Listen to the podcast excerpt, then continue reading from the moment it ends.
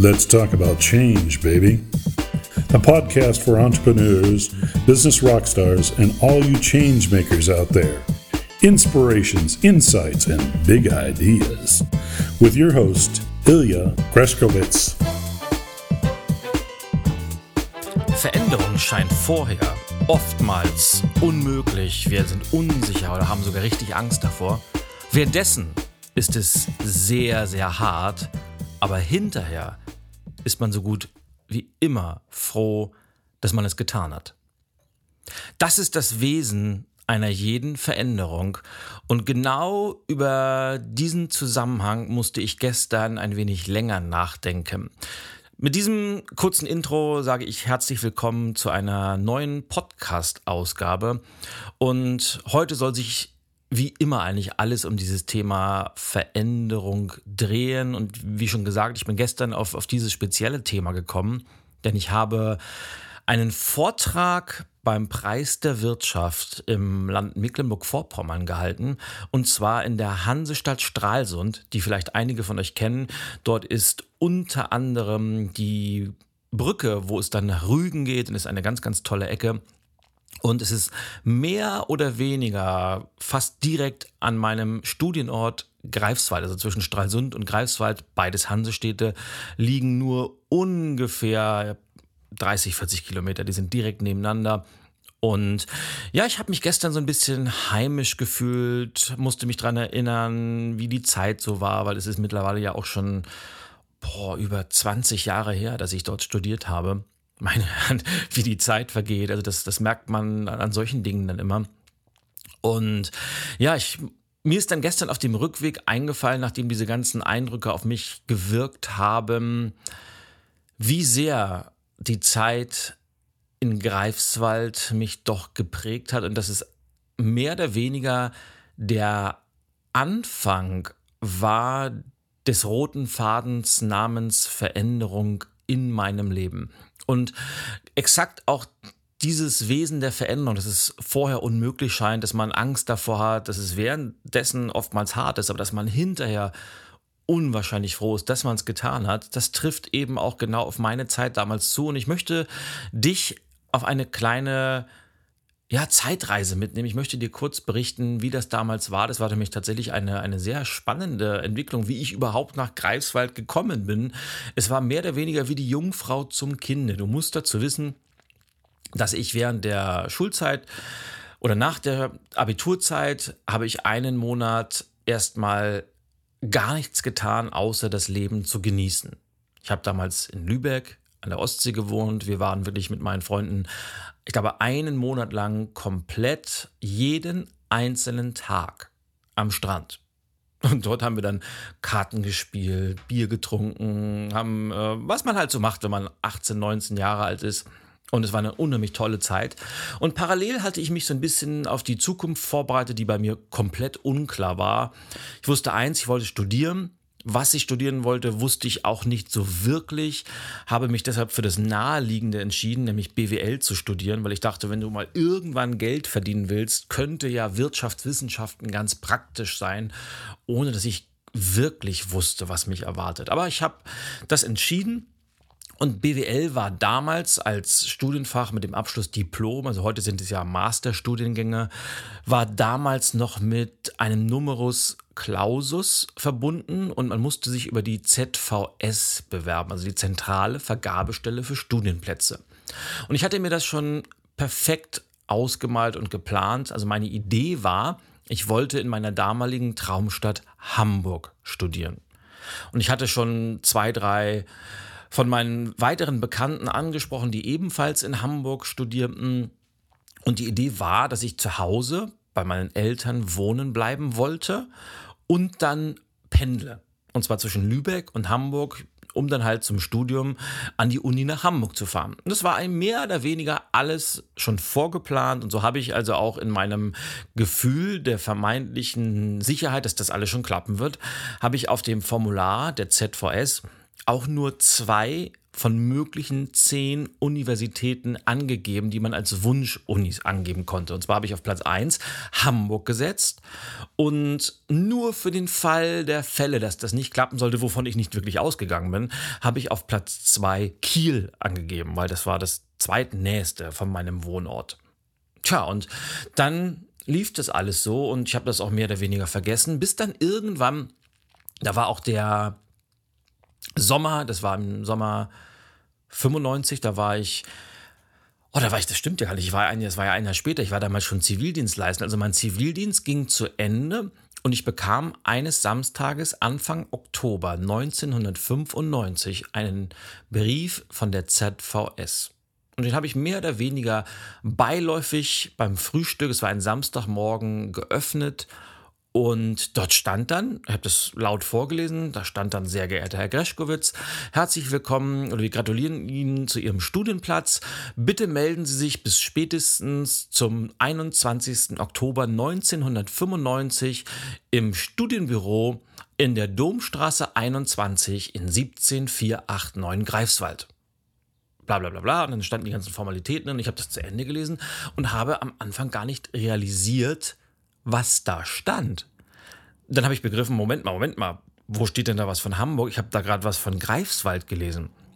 Und dann habe ich als aller, allererstes musste ich erstmal mir den Atlas holen. Für die jüngeren Hörer unter euch. Der Atlas ist sowas wie Google Maps in Buchform. Gab es früher mal. Da konnte man also auch äh, Landkarten drin sich angucken, weil ich wusste nicht hundertprozentig, wo liegt denn Greifswald überhaupt und bin dann ganz in den Norden von Deutschland mit dem Finger gegangen, bin dann von meiner Heimatstadt Lübeck nach rechts Richtung Osten und nach, nach rechts, nach rechts, nach rechts. Dann kam dann immer ein Wismar, Rostock, weiter, weiter, weiter. Und irgendwann war ich in Polen gelandet und habe gesagt, hups, das ist zu weit. Kurz nach links und dann war es da.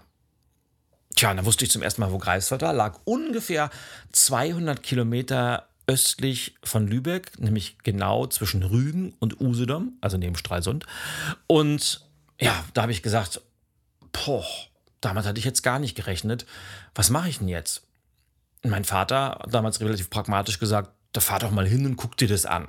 Und bin ich noch am gleichen Tag, nämlich an diesem Samstag, damals in meinen VW Käfer gestiegen und bin diese 200 Kilometer damals noch per Landstraße gefahren.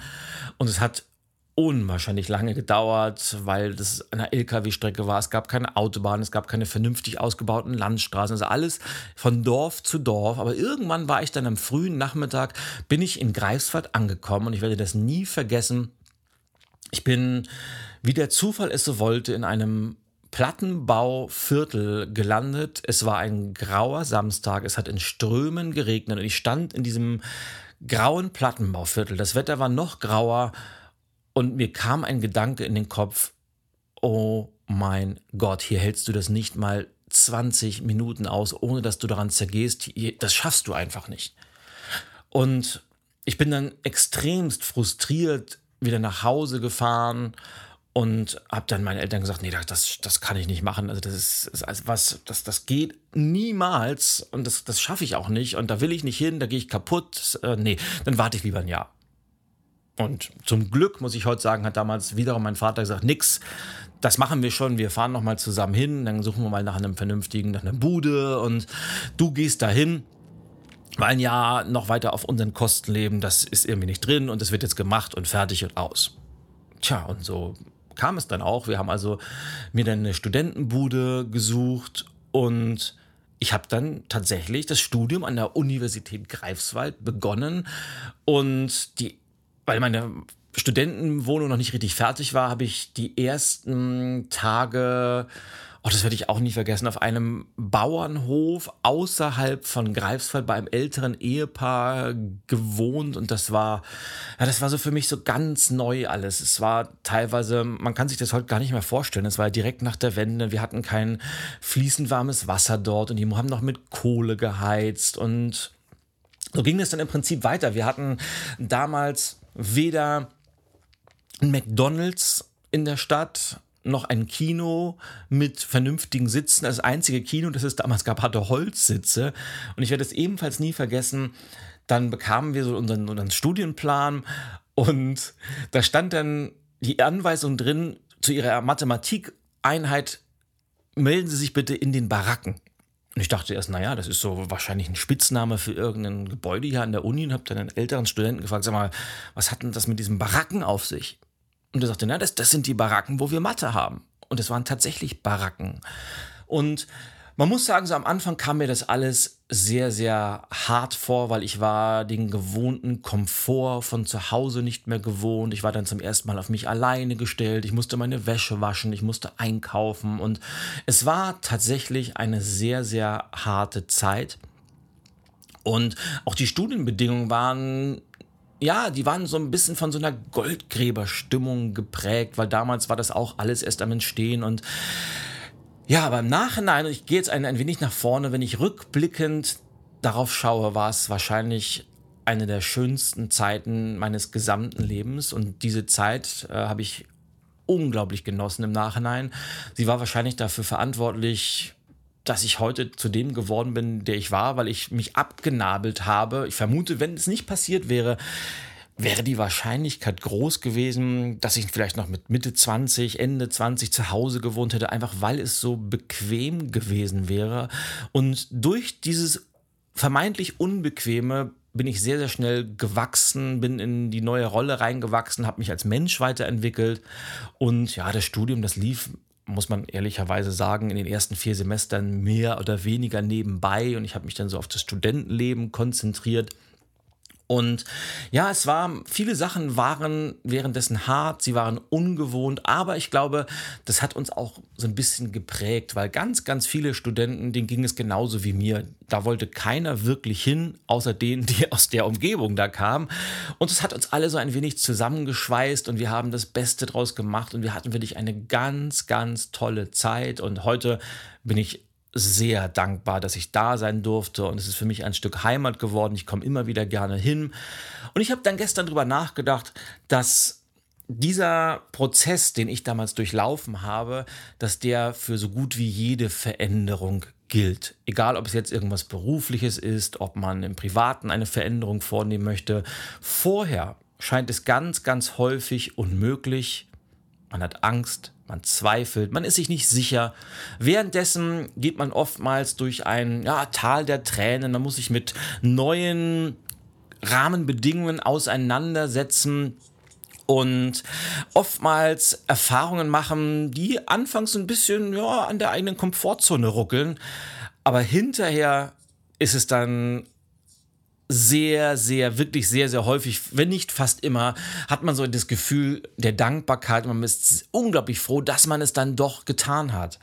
Und das beste weitere Beispiel, das ich dir geben kann, kennst du vielleicht, wenn du, wie ich, zwar nicht so gerne joggen gehst oder nicht so wahnsinnig immer Lust hast zum Sport und trotzdem das dann machst. Und mir geht es oft so, wenn ich morgens aufwache und ich habe mir vorgenommen, ich gehe heute joggen oder ich habe mir auf meinen Trainingsplan geschrieben, heute ist Fitnessstudio angesagt.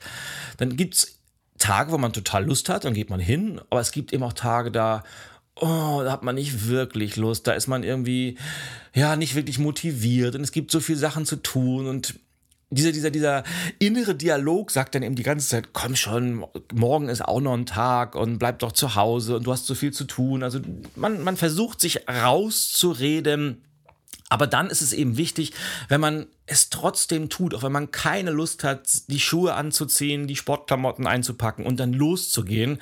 Und oftmals ist es dann gerade am Anfang so, dass man sich so durch die ersten Minuten durchquält und es ist nicht wirklich schön. Aber dann verfliegt die Zeit ganz häufig wie im, im Fluge und wenn du dann fertig bist, so geht es zumindest mir, dann hat man ein, ein Gefühl, dass man sagt, wow, das hat sich so gelohnt, ich bin körperlich ausgepowert und, und mental einfach, ja, wieder ruhig und man überlegt sich, oh, das ist so, so toll, dass ich es doch gemacht habe, weil das Gefühl, das sich eingestellt hat, ist einfach unbeschreiblich. Und deshalb ist es so wichtig, egal vor welcher Veränderung wir stehen, dass wir dieses Anfangs Hindernis, das sich sehr häufig präsentiert, dass wir das überwinden und die Veränderung angehen.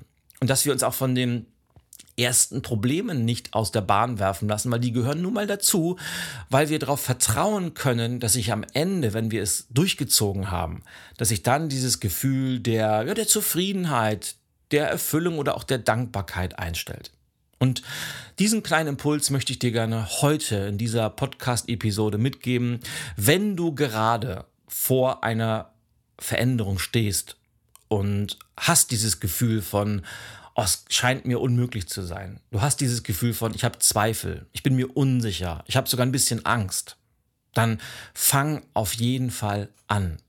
Wenn du in der Phase bist, dass du angefangen hast und du stehst vor den ersten Hindernissen, du hast das Gefühl, es ist so hart, du musst immer mehr aus deiner Komfortzone rausgehen und hast das Gefühl, es ist, es ist ein schwerer Weg, dann halt durch, weil es lohnt sich, weil über kurz oder lang bist du an dem Punkt, wo sich diese Unsicherheit, wo sich die Zweifel, wo sich die Angst, wo sich die Hindernisse, wo sich dieses harte Kämpfen in dieses wunderschöne Gefühl der Zufriedenheit und der Erfüllung transformiert. Und das lohnt sich und das gilt immer und immer wieder. Und ich möchte dich ermutigen, diesen Weg zu gehen. Was auch immer du vorhast, also spielt ja keine Rolle, da wünsche ich dir ganz, ganz viel Freude, Spaß und natürlich auch Durchhaltevermögen bei. Und ich freue mich, wenn du mich wieder an deinen Erfahrungen teilhaben lässt, wenn du den Podcast weitersagst, wenn du mir eine Rezension auf iTunes schreibst. Und wir hören uns dann beim nächsten Mal. Ich wünsche dir eine wunderbare Zeit, sage Au ja und be the change in your world. Dein Ilja.